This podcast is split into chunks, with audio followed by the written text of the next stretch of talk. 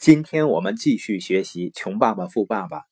作者罗特清崎呢，他从小成长的过程中受到两个爸爸的影响，其中的一个呢是他的亲生父亲，受过良好的教育，拥有博士头衔，并且相继在斯坦福大学和芝加哥大学深造。后来呢，担任夏威夷州的教育厅厅长，一辈子呢勤奋努力，收入呢也算是丰厚的。在别人看呢，这已经是成功人士了，可以说是吃着皇粮的高级知识分子，是不很多人都很羡慕啊？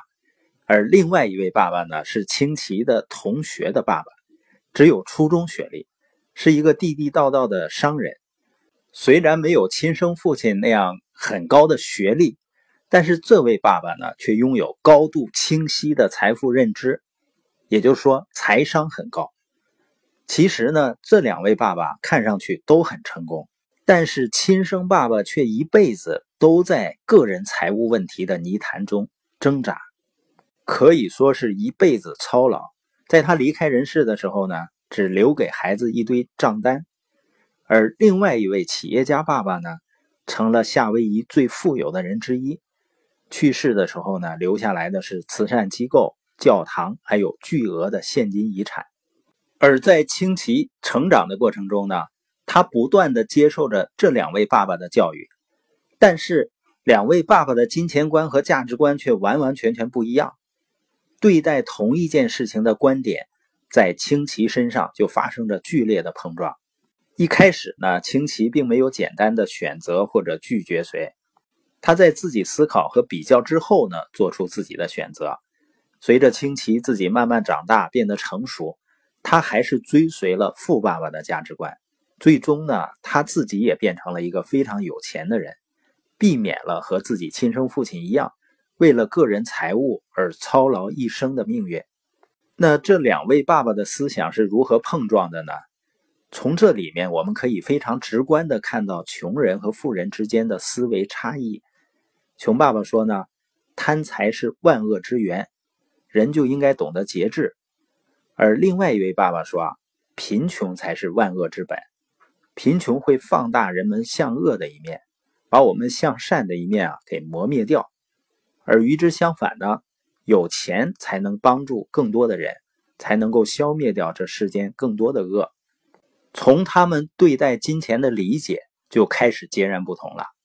那么后面所有基于金钱的价值观也自然变得完全对立了。”比如，当面对一件昂贵的商品的时候，穷爸爸总是习惯说：“啊，这个东西太贵了，我可买不起，算了吧。”而富爸爸说：“啊，绝对不能这样说话。”他总是说：“我想要这个东西，我怎么才能够买得起呢？”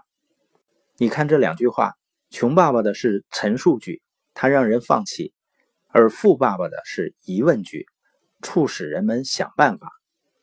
而如果我们下意识就是买不起的时候，就会放弃思考，这无非呢就意味着精神上的懒惰。而那一句“我怎么才能够买得起”，是迫使我们积极主动的去寻求解决方案。最终的结果呢，当面对类似问题的时候，一个爸爸总是选择逃避，而另一个爸爸呢，总是想办法去解决它。这样，随着时间的积累呢，富爸爸创造财富的能力自然就变得越来越强，就类似于一个经常去锻炼的人和一个总是坐在沙发上看电视的人，在体质上长期来看就会发生明显的差异。身体上的懒惰会让人虚弱，而精神上的懒惰会让人贫穷。对于其他的问题也是这样。一个爸爸说呢：“我不富有是因为我要抚养孩子。”而另一个说呢，我必须富有，因为我有孩子需要我抚养。你也发现，有的父母呢，他会经常说，我没有时间去学习，是因为我要看着孩子好好学习。而有的父母说呢，正是因为我希望孩子好好学习，所以呢，我才需要好好学习。你发现呢，一个人的借口，往往正是另外一些人的理由。一个爸爸呢，禁止在餐桌上讨论钱和生意的话题，而另一个爸爸呢，鼓励这么做。在对待学习、工作和生活的时候，穷爸爸教清吉说：“啊，你要好好学习，考上好的大学，以后呢，你就有一份好工作了。而富爸爸说呢，你要好好学习，考上好的大学，以后呢，你就可以开公司，去给别人提供好工作了。当谈论起对生活保障问题的时候呢，穷爸爸把所有的希望都寄托在政府和公司身上。他相信呢，政府和公司会关心和满足自己所有的需求。他总是很在意加薪，很在意退休政策，很在意医疗补贴。对他来说呢，职业保障比职业本身更加重要。而富爸爸完完全全信奉经济自立，他反对这种所谓的理所应当的心态。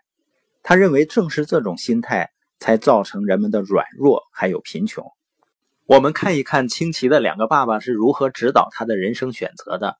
穷爸爸呢，就和我们大部分家长一样，让清奇好好学习，拿到各种各样的学位，找一个高工资的好工作，成为一名专业人士，然后呢，用自己的时间和技能去赚钱，为金钱工作。